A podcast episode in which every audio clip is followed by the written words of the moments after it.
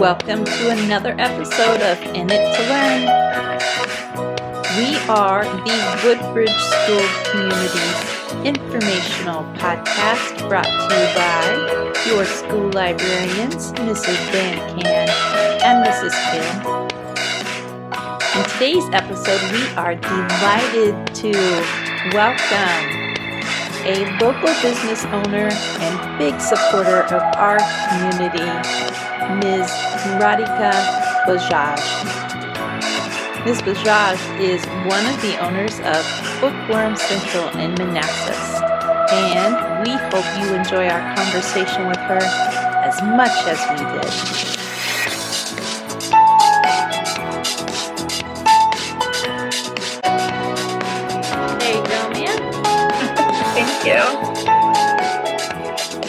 Today our guest is Mrs. Radhika Bajaj. Ms. Bajaj is an independent business owner whose mission began with the wish to benefit and positively impact children's lives, both in the now and in their futures, by providing easy access to quality books.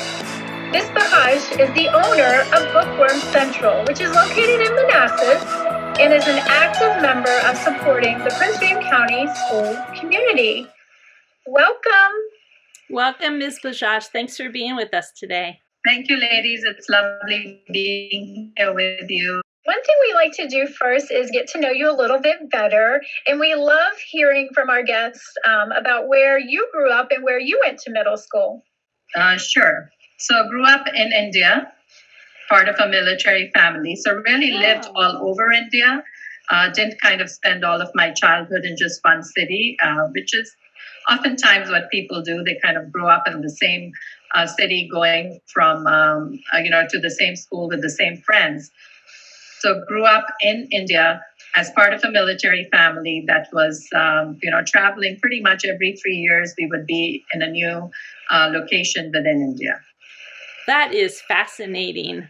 That, to me, seems like it presents a lot of challenges from one military family to another. Did you like going to school? And in particular, did you like that new school every few years? I think at the time when you're moving from school to school, it's just your way of life and you're part of a military family. You don't think about it as much, or at least I didn't.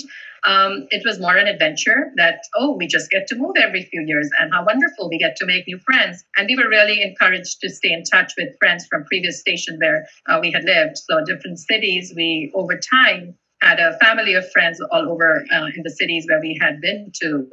So it kind of added a sense of adventure to our life.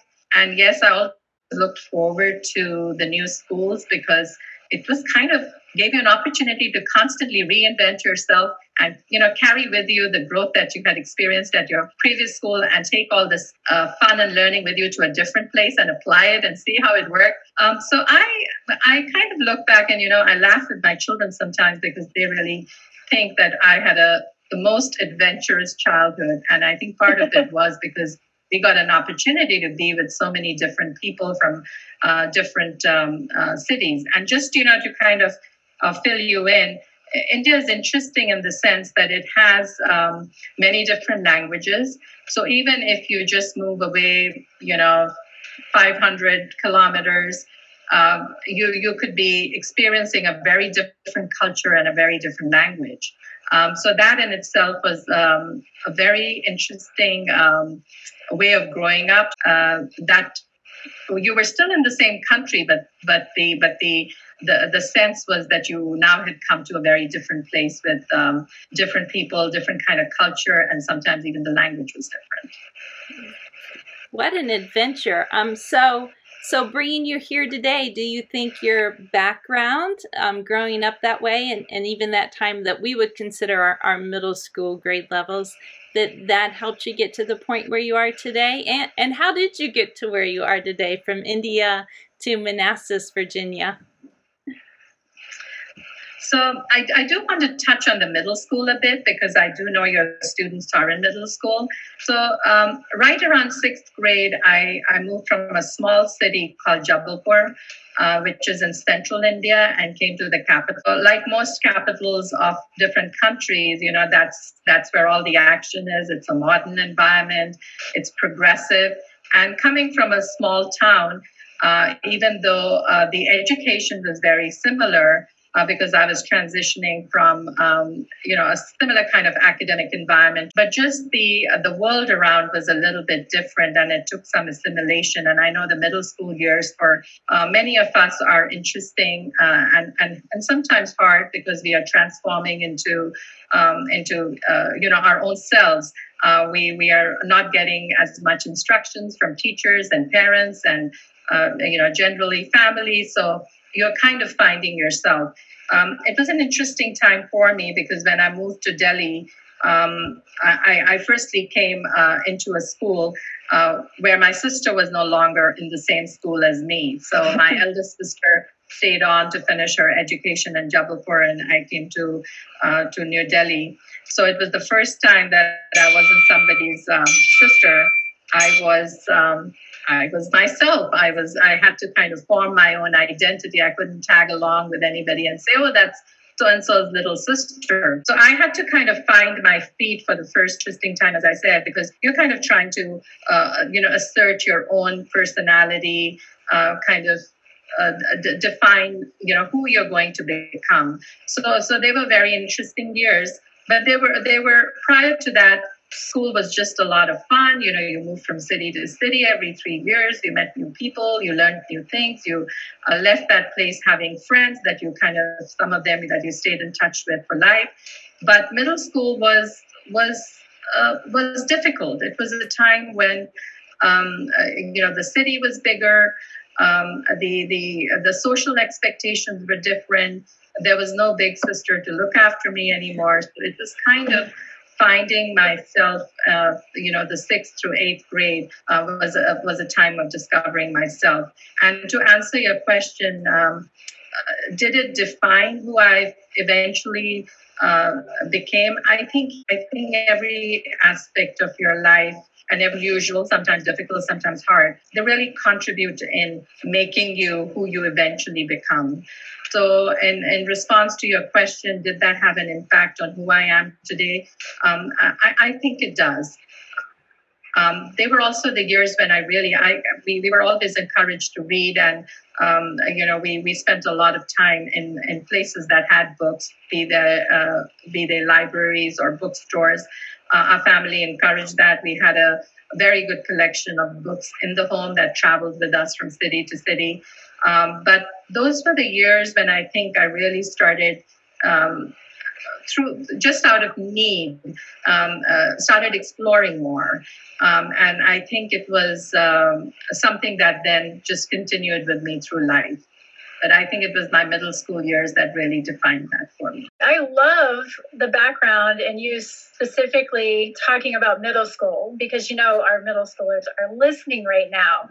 So we want to talk a little bit about your business, Bookworm Central, which Ms. Van Kan and myself know quite a bit about, because it's a bookstore. It's more than a bookstore. So why do you think bookstores are important? I think all places that have books in them are important. So libraries are important, bookstores are important.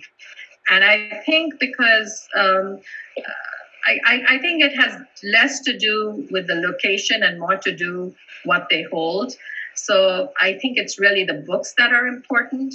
And to me, books were important as a military child, as somebody who traveled from place to place, because my favorite books could go with me, and they kind of grounded me, even if I was in a difficult situation. It was like my comfort go-to, even if you had a difficult day at school and, the people that you wanted to be friends with were not being nice to you, special book to come back home to. It has less to do with where these books are housed. So talking about Bookworm, it is actually a book distributorship. It didn't start off that way. When I moved from New York to Virginia, I was a first-time mother. I had a small baby, And, I got back to just reading a lot with her. So it kind of, I was finding all these wonderful books that I didn't grow up with. And now I was getting a chance to expose my daughter to them. And, it's how you attract like-minded people during that time. I met a lot of mothers in a baby and me group and we would always talk about what we were reading with our children. And I was finding all this wonderful children's literature. And I said, wow, wouldn't it be great to share these great books I'm finding for my daughter and share them with other children? So it really did not start off as a book distributor. It started off more as a function of curating books and sharing them with other people in the community. It was very gradually that people who were reading with their children what I was sharing with them, either through their preschool program, said, oh, I don't know where to find these books. And this was all pre-Amazon days or the e-commerce days when you couldn't kind of get on your computer and find a book. So people said, where can I find these? Because I went to the local store, but I couldn't find this book. They didn't carry it. So slowly it became, if I was going to come and share books with people, I had to bring the books with me. So because then they would want them after I talked about them. And that's how, that was kind of the seed from which Bookworm was born. It was really less designed as a business and more something that I was just doing as the course of living my own life. And just getting involved with people who had similar interests. We got on the radar for some of the school division to them, and we had to make a decision, what do we do now? And at that point in time, we decided I was not going to open a bookstore, a conventional bookstore. I really wanted to lay the footprint for it to reach a larger group of children. I wanted it to not just be that I was only touching the people in one community. I wanted it to be far-reaching. And so we decided it was going to be a distributorship, but then not a typical one. We decided we were going to do book fairs because one of the things that was really important to me was reaching the eventual consumer, so to say, the person who would eventually read and benefit and love this book. I wanted to reach them directly without any middleman, the parent. I wanted them to find these books at their school book fair and not be directed or instructed on they should be reading what they can read. I wanted them to just on their own early by then because we all different stages in life, and having done this for as long as I have, I've come to learn from students that at one point in their life, they may enjoy a particular genre, but then at another point in a different grade, they're enjoying something very different. And that's the beauty of book fairs, that when they come into your schools, you can really browse without having to necessarily buy everything, but the exposure to books and different genres and different books from different by diverse authors and illustrators. I mean, just finding those books and bringing them to children is really a true joy. So it's not typically a bookstore, but it does house what I said is the most important ingredient, which is books. It doesn't matter whether we put them in a warehouse or a beautiful store on Park Avenue. Books are books, and they're wonderful wherever they are. So. Ms. Bajaj, I'm so happy you shared that connection you had with bringing books to your friends, and that's what you're still doing, just on such a more diverse and bigger level that we appreciate. And you're right, when the book fair comes into the school, it is a magical spot for everybody.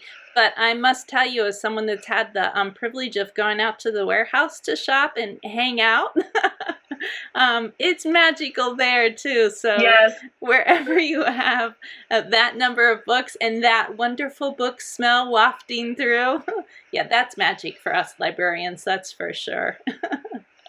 So yes, there is something about the smell of books, and especially new books when they first come. I always laugh at Bookworm. It's always a holiday, it's always Christmas because they're always opening up new books and discovering new books. And initially when the company started, the partners, there is a partner, there are two other partners in Bookworm. Both of them joined me after I founded the company as a corporate organization, not as just somebody who was the love of their heart. I went in to join me. And then after 7 or 8 years, our second partner who had expertise in technology joined us because pre-Amazon, I had this vision of creating a virtual book fair where people could buy and browse books at any time of the day or night on their computers. So we brought a technology partner in. Yes, there is something wonderful about being a part of a process that constantly connects books and children. I mean, that to me at this point is probably the most beautiful aspect of my business, that every day the work that we do has a direct impact on many lives. And that is truly a very rewarding feeling. It is so nice to have your business in this community and to know you, the actual store owner, you know, in our community, and learning about Bookworm Central and your journey to becoming that store owner. And I bet that has inspired more than one of our students to take another look at what they love and what they love doing and thinking, I wonder how I can put that into my life in the future. So that's really exciting to think about and to be able to make that connection with the real life and what you do to earn your living and being able to love it. So thank you so much for being with us today. And of course, if we have just a couple more minutes of your time, please, what are you reading right now, Ms. Bajaj? So I you know, because we curate children's books, right now I'm focused on building a program. There's a program within Bookworm called Book Connect, Book at a Time. And our focus area right now, what I'm working on, so I am deeply entrenched in these 10 picture books right now and have no time to look at anything else to distract me from the building of this program. They are books that are all centered around diversity and inclusion. And it is a capsule that we are building called Celebrating Diversity and Inclusion, because we think it weighs in immense. So the books that I'm reading right now are 10 picture books because we are building our whole program around them. But I have three books that I have sitting on my bedside that are waiting to be read this holiday season. One of them is The Man in My Basement. It's by Walter Mosley. Have either one of you read that? No. It sounds good. It's a national bestseller and has won many awards. The other one is actually a very interesting one called Normal Sucks, and it's how to live, learn, and thrive outside the lines. So it is about neurodiversity and how, you know, people process information and their environment very differently. So I'm really looking forward to reading that again. The piece that I'm working on, the picture books right now, the 10 picture books we are that I said we were entrenched in, Normal Sucks kind of springboards from that because it talks about living outside the line. And the third one that I don't have my hands on yet, but I know it's in our warehouse that I want to get out for the holidays, is Educated. Have either one of you read that? Yes, I read that. So those are the three books that I'm hoping to read over. I'm hoping to read over winter break. We read Educated as part of one of the book clubs I'm in, and we read it along with Hillbilly Elegy, which is a movie right now as well. Ron Howard directed it, but it does not, movies change what the focus is, and the book has a different focus, I think, so... So I wouldn't recommend the movie, but the book I would, and it was a nice compliment to reading Educated. Well, thank you so much for sharing with us. Yes, thank you so much for joining our podcast today. I think our community is going to enjoy listening to this, and we've enjoyed our conversation with you. Well, likewise, I love being with you ladies today, and thank you so much for having me. Oh my goodness, our total pleasure. Bye. Bye. Bye.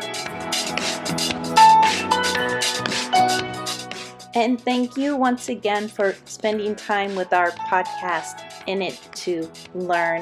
What a pleasure it is to be able to sit down and have conversations with people in our community.